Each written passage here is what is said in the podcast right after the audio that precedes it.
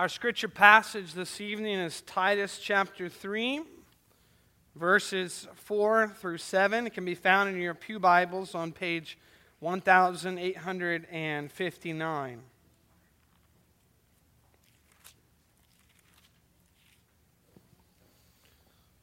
For context, I'm going to read uh, Titus 3, verses 3 through 8.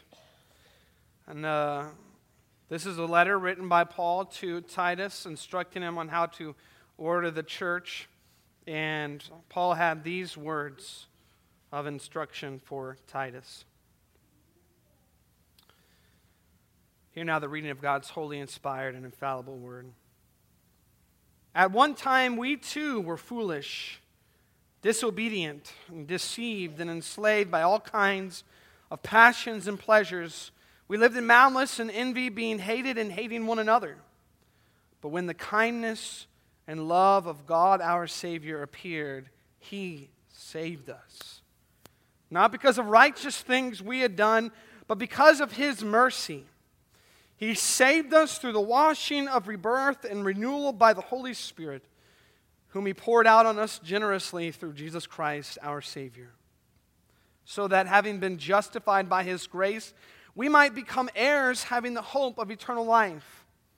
This is a trustworthy saying, and I want you to stress these things so that those who have trusted in God may be careful to devote themselves to doing what is good. These things are excellent and profitable for everyone. Thus far, the reading of God's holy word. May He bless it to the hands, hearts, and minds of His people. With our sermon this evening as well, we have accompanying the scriptural text Heidelberg Catechism, Lord's Day 26 and 27. It can be found in the back of your green Psalter hymnals on page 33, starting on page 33. This is the teaching and instruction of the Catechism to the church on the sacrament of baptism. How does baptism remind you and assure you that Christ's one sacrifice on the cross, is for you personally? In this way, Christ instituted this outward washing, and with it gave the promise that, as surely as water washes away the dirt from the body, so certainly his blood and his spirit wash away my soul's impurity. In other words, all my sins. What does it mean to be washed with Christ's blood and spirit? To be washed with Christ's blood means that God, by grace, has forgiven my sins because of Christ's blood poured out for me in his sacrifice on the cross. To be washed with Christ's Spirit means that the Holy Spirit has renewed me and set me apart to be a member of Christ, so that more and more I become dead to sin and increasingly live a holy and blameless life. Where does Christ promise that we are washed with his blood and Spirit? As surely as we are washed with the water of baptism. In the institution of baptism, where he says, Go therefore and make disciples of all nations, baptizing them in the name of the Father and of the Son and of the Holy Spirit. He who believes and is baptized will be saved, but he who does not believe will be condemned. This promise is repeated when Scripture calls baptism the washing of regeneration and the washing away of sins. Does this outward washing with water itself wash away sins? No, only Jesus Christ's blood and the Holy Spirit cleanse us from all sins. Why then does the Holy Spirit call baptism the washing of regeneration and the washing away of sins? God has good reason for these words. He wants to teach us that the blood and spirit of Christ wash away sins just as water washes away dirt from our bodies. But more important, he wants to assure us by this divine pledge and sign that the washing away of our sins spiritually is as real as physical washing with water. Should infants too be baptized? Yes, infants as well as adults are in God's covenant and are his people. They, no less than adults, are promised the forgiveness of sin through Christ's blood and the Holy Spirit who produces faith. Therefore, by baptism, the mark of the covenant, infants should be received into the Christian church and should be distinguished from the children of unbelievers. This was done in the Old Testament by circumcision, which was replaced in the New Testament by baptism. That's the teaching of the Catechism.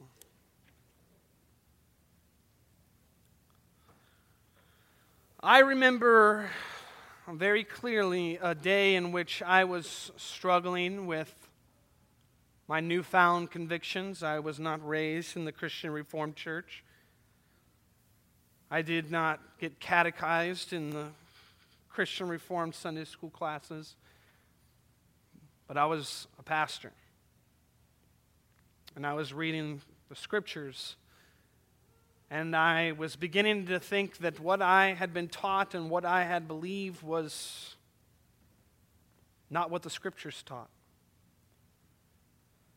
And I was really struggling with it because I thought to myself, if I believe that this is what the scriptures teach, there goes my paycheck. right? But I, I felt the Lord leading me. But the one thing which I was still holding on to was my old traditional belief of baptism. And I sat on the phone in a parking lot of a Lutheran church on the phone with Reverend Jeff DeBoer from Mid America Reformed Seminary. And I said, Jeff, I'm just trying to figure out this baptism thing. And he said something to me that I will always remember. He will say, Cary, this is what you need to understand. Baptism is not about what you do towards God. It's about what God does toward you. And it was like the light bulb went on. Because I think there is a certain version or a certain strain of American Christianity that's pull yourself up by your bootstraps, do things harder, do things better, get yourself together. Christ is there to help you, but he's not going to he's not going to do it all. And I think we kind of bring that into our view on baptism and we say, well, no, you know, baptism is a testimony of my faith towards God. It's not about God's graciousness and covenant keeping towards us. And it was a life changer because the scriptures just opened up after that. And things changed. But I want to make something very, very clear tonight. If you all left and you thought to yourself, what was that sermon about? It was about baptism. I think I would have failed. Because baptism is nothing without Christ. And I think the, the catechism, the teaching of the catechism, the teaching of the scriptures are very clear on this. If Christ's perfect atoning and sufficient sacrifice upon the cross had not happened, then baptism would be meaningless. So, when you leave tonight, I hope that what you hear is this sermon is about, was about Jesus Christ and his perfect atoning work upon the cross. And because it's about Jesus Christ, that's why baptism is meaningful. That's why baptism communicates all that it communicates. It's because Christ, our faithful Savior, is our only comfort in life and in death. Maybe many of you are here tonight and you're wondering, what's this catechism stuff? What are we talking about? It's been a long tradition in, in, in our churches that we do something called preach the catechism at night. Essentially, what that is, is we're not replacing the Word of God with the catechism and saying, well, we don't like the Word of God as much as we like our little, you know, creeds and confessions and catechisms. The point of going through the catechism in the evening service is always to show the people of God and the members of this church the Word of God as summarized in the teaching of the catechism. And so that when you go to the catechism, you can say to yourself, this is where the catechism writers found this teaching in Scripture. The Scriptures are the teaching of the catechism. The catechism are the teaching of the scriptures. And I hope as we go through this this evening, you'll see exactly what I mean by that. Our theme this evening is very simple Baptism is a sign and seal of the forgiveness of sins and the renewal of the Holy Spirit or regeneration of the Holy Spirit. This is very specific language. Sign and seal is something that we've discussed already in here when we went over Lord's Day 25 in the Catechism, which talks about that language, that sacramental language of sign and seal. But we'll, we'll work through it as well.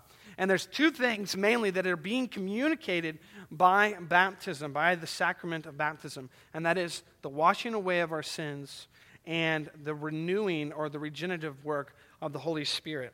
And I want to do, uh, I want to look at two things tonight as we're going through the scriptures and as we're going through the catechism. I want to look at the inward reality that is being communicated uh, by, by baptism, and then the outward reality that is occurring in baptism. And this is, this is something that I, I want us to help, to help us see, and that is this. There is a danger in emphasizing the inward reality over the outward reality. And then there's a danger in emphasizing the outward reality over the inward reality. And then my thrust is going to be to show you that the reformed view of the sacrament of baptism is the one that keeps those the right balance. And it's the same way as we talked about the Lord's Supper. So let's get into it. First is the inward reality. If you look at Lord's Day 26, you will know something very interesting about the question. How does baptism remind you and assure you that Christ's one sacrifice on the cross is for you personally? You'll, you'll understand one thing first that baptism is communicating to you the effective and sufficient work of Jesus Christ on the cross. Baptism is not a, an added plus or an added work to Christ's work on the cross. It points to that. It points to the gospel, the good news of Jesus Christ. That is what it's signifying and sealing to us. That Christ died on the cross for your sins, and that if you have true faith and you believe in Him, all of your sins have been forgiven. But the interesting thing about baptism is that in God's grace, and his understanding of our weakness and our frailty, he wants us to know that this is that Christ is for us personally, individually. He wants us to know that this is for us personally. And the answer is in this way, Christ instituted this outward washing. There you have that outward reality language, right?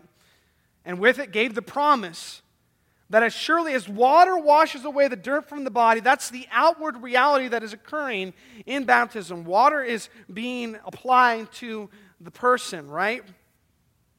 So certainly his blood and his spirit wash away my soul's impurity. In other words, all my sins. There's the inward reality. His blood and his spirit wash away my soul's impurity. In other words, all my sins. That is the inward reality of being washed with Christ's blood and being washed with Christ's Spirit. And it gets into a little bit more detail as we continue on here in question 70. What does it mean to be washed with Christ's blood and Spirit? The catechism question is very understandable.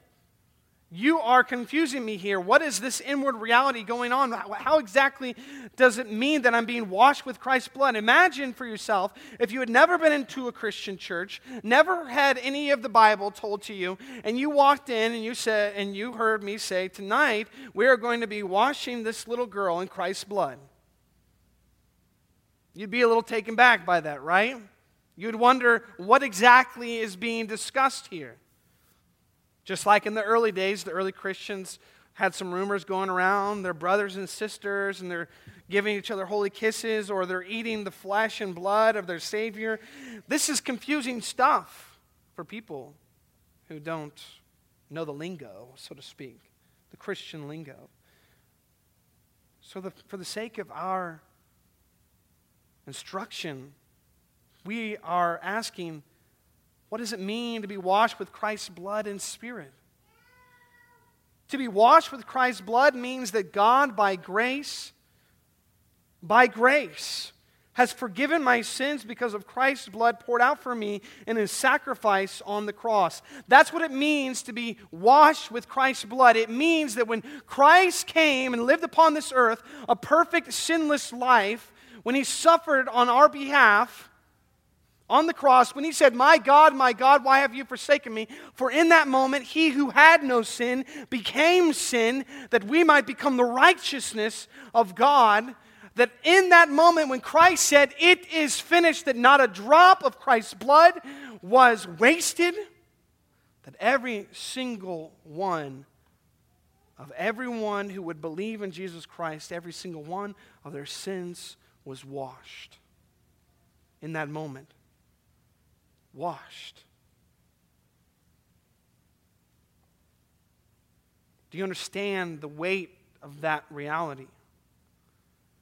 Do you understand that when Christ accomplished it, it was done? And so, that what we're seeing here in the act of baptism is a, a seal, a sign, it is an assurance to the person who receives baptism that Christ has finished it, that it's done to rest in His work.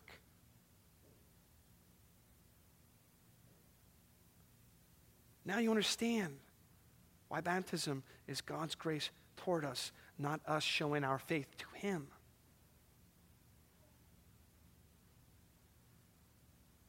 That's what it means to be washed with Christ's blood.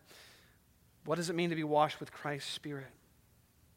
The answer continues To be washed with Christ's Spirit means that the Holy Spirit has renewed me and set me apart to be a member of Christ, so that more and more I become dead to sin and increasingly live a holy and blameless life.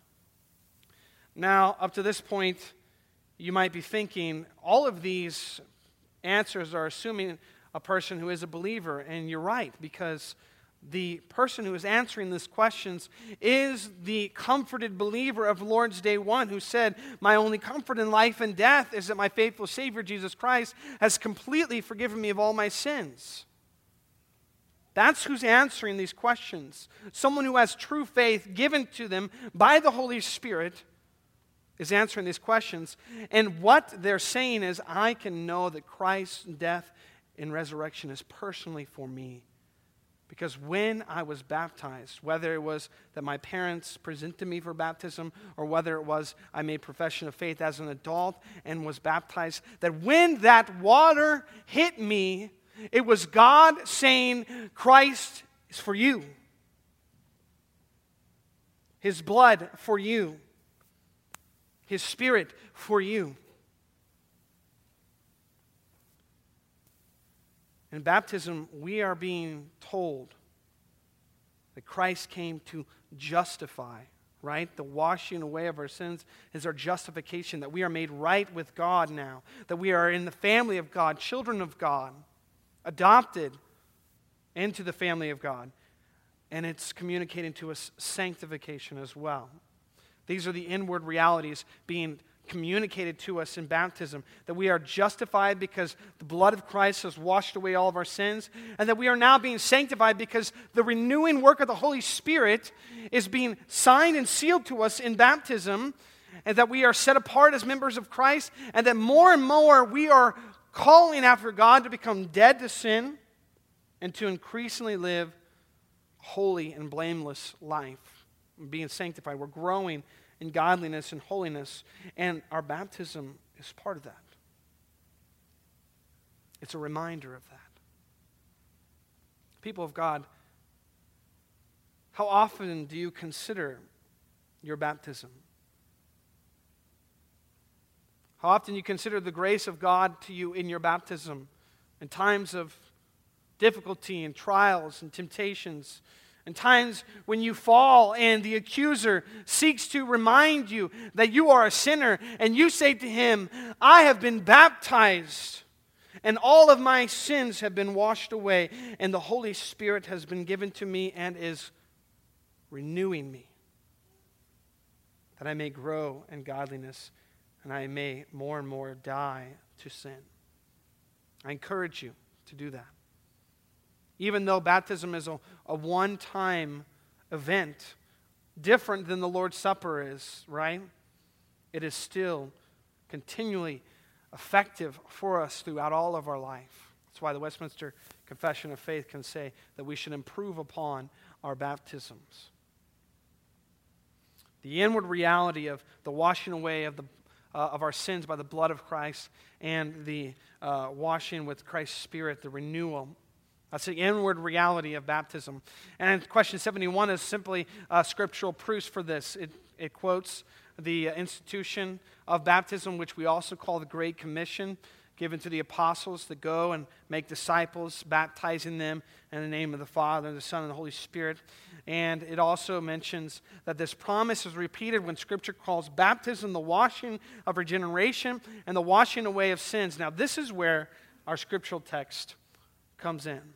Because that statement, the washing of regeneration, is a uh, quotation from Titus chapter 3. Titus chapter 3, verse 5. He saved us through the washing, the NIV says, of rebirth and renewal by the Holy Spirit. That can also be translated as the washing of regeneration. Now, in the tradition that I used to be in, they would have pointed to this scripture as a uh, scriptural proof for their belief about baptism. Their belief about baptism was that Baptism by immersion as a believer is when you are forgiven of your sins and when you receive the gift of the Holy Spirit. And they would have said, Look, Titus chapter 3, verse 5 calls baptism the washing of regeneration. Doesn't that mean something? 1 Peter chapter 3 verse 5 says baptism now saves you. Doesn't that mean something? And I believe if we're going to be biblical Christians, if we're going to be scriptural Christians, that does have to mean something. We can't simply toss those words out. We have to deal with them. We have to come to terms with them. And the way that the Reformed tradition has interpreted and understand, understood these is that the sacraments are so closely tied to the reality that's being pictured in it, that it's mysterious. That's what sacrament means. There's a mysterious union. Last Sunday, I came up here and I cried because I was considering the beauty of the Lord's Supper. The fact that spiritually, at the Lord's Supper, it is like Christ is inviting us into the throne room and presenting us with a meal, and we sit before Him as He serves us. It's not simply a memorial, it's not simply a reminder that there's something deeper and more spiritual going on. The same is true of baptism.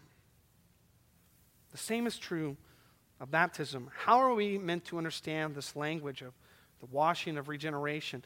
And even we are told in Acts that Paul was told to get up and be baptized and wash away your sins. The tradition I was in before said that means that baptism is when you are regenerated, when you're born again. But that means we have to throw justification by faith alone out the door, right? That's the issue. This is where I was torn. This is where I was having the conversation with Reverend DeBoer on the phone. This is where I was saying, I don't get it. I need help with this. This is where we go into Lord's Day 27. Does this outward washing with water itself wash away sins? No, only Jesus Christ's blood and the Holy Spirit cleanse us from all sins. This is telling us of the danger of focusing specifically on the external, right? And you have to understand the context, the historical context of the catechism was trying to help people understand how their beliefs were different than the Roman Catholic Church. The Roman Catholic Church teaches that by the working it is worked. What does that mean? That within baptism itself, it has its own power to communicate or to give forgiveness of sins and the gift of the Holy Spirit. It gives grace by itself, disconnected from its reality in Christ's atoning work, by the working it has worked. Does the outward washing with water itself wash away sins? No. Only Jesus Christ. The point is to point back to the perfect work and completed work of Jesus Christ on the cross. Why then does the Holy Spirit call baptism, that is, the Holy Spirit who inspired Scripture, the washing of regeneration and the washing away of sins? That's the ticket. We have to figure that out. What's this mean? This strong language in scriptures about the efficacy, the effect, the power of baptism. What does it mean? The answer here is God has good reason for these words. He wants to teach us that the blood and spirit of Christ wash away our sins, just as water washes away dirt from our bodies. But more important, he wants to assure us by this divine pledge and sign that the washing away of our sins spiritually is as real as physical washing with water. What is this answer? This answer is showing us that there's a sign to teach us, right? A sign points to something, a sign tells us something, and that there's a seal an assurance that just as we have the, the waters of baptism applied to us, we can be assured that God has promised us what is communicated in the baptism. The outward reality, what is it? It's that here in a moment, this little girl is going to come up here and she's going to have water placed on her forehead. It's water. Someone told me that the, the baptismal font fell over when they were moving furniture around, and I said, It's just furniture. Don't worry about it. But what is being communicated in baptism is that if Rebecca believes in Jesus Christ and shows herself to be one that Christ has died for. That the washing away of sins that was pictured to her, and the washing of the water that was placed upon her, and the renewal of the Holy Spirit that was pictured to her and promised to her in baptism will be hers.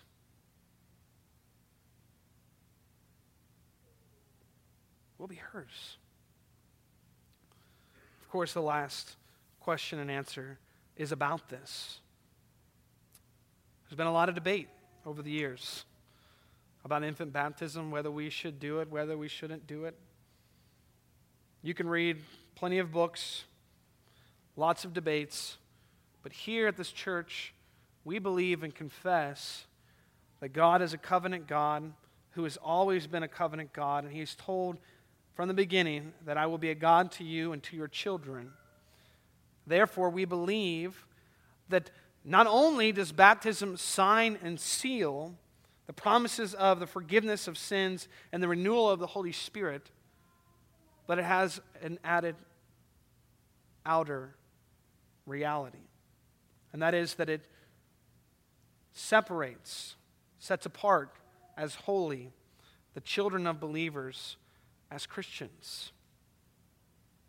Because we believe that, one, not only can God save children, and God does save children, but that we raise our children as Christians.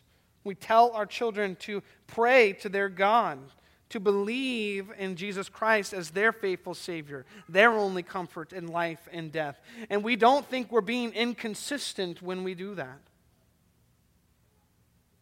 We believe that we are showing that God has continued to promise us and our children that He will be our God.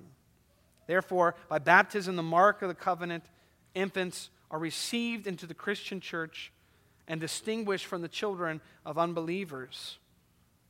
And this was done in the Old Testament by circumcision, which was replaced in the New Testament by baptism. I hope what you're hearing tonight is this Not a bunch of technical language, not a bunch of theological terms, but this that if you have been baptized and you are a believer, that God has been gracious to you to not only give you his son, Jesus Christ, and all of his perfect sacrificial and atoning work, but to also give you a physical, visible reality of that perfect work. I hope that what you're hearing is that just as your baptism was water being washed upon you, so too can you say personally that Christ's blood was spilt for you and that the Holy Spirit was given to you. If you're not baptized, but you are a believer, I hope tonight you hear that you're missing out on something. That you are called, commanded by God and by Christ to be baptized as an expression, a reality of God's grace to you, a means of grace to you. And I hope if you're here tonight and you're going to witness this infant baptism, that you would know that it's not superstition, it's not mere tradition, that we truly believe that whether one believes and is baptized or is baptized and believes that God's grace is extended to our children in baptism and that we believe that they are members of the church and therefore should receive the covenant sign of the church. Let's go to the Lord in prayer. Father, we thank you for these words and your faithfulness to us. We thank you that you have given us baptism. We pray, Lord, that we would continue to consider our baptisms and your grace to us in them. That we would continue to consider your grace toward us in your Son, Jesus Christ. Who died on the cross for our sins and was raised three days later and now sits at your right hand.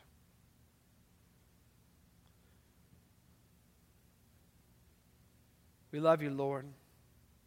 We pray that by your Spirit we would come to love you all the more as we grow in godliness and holiness.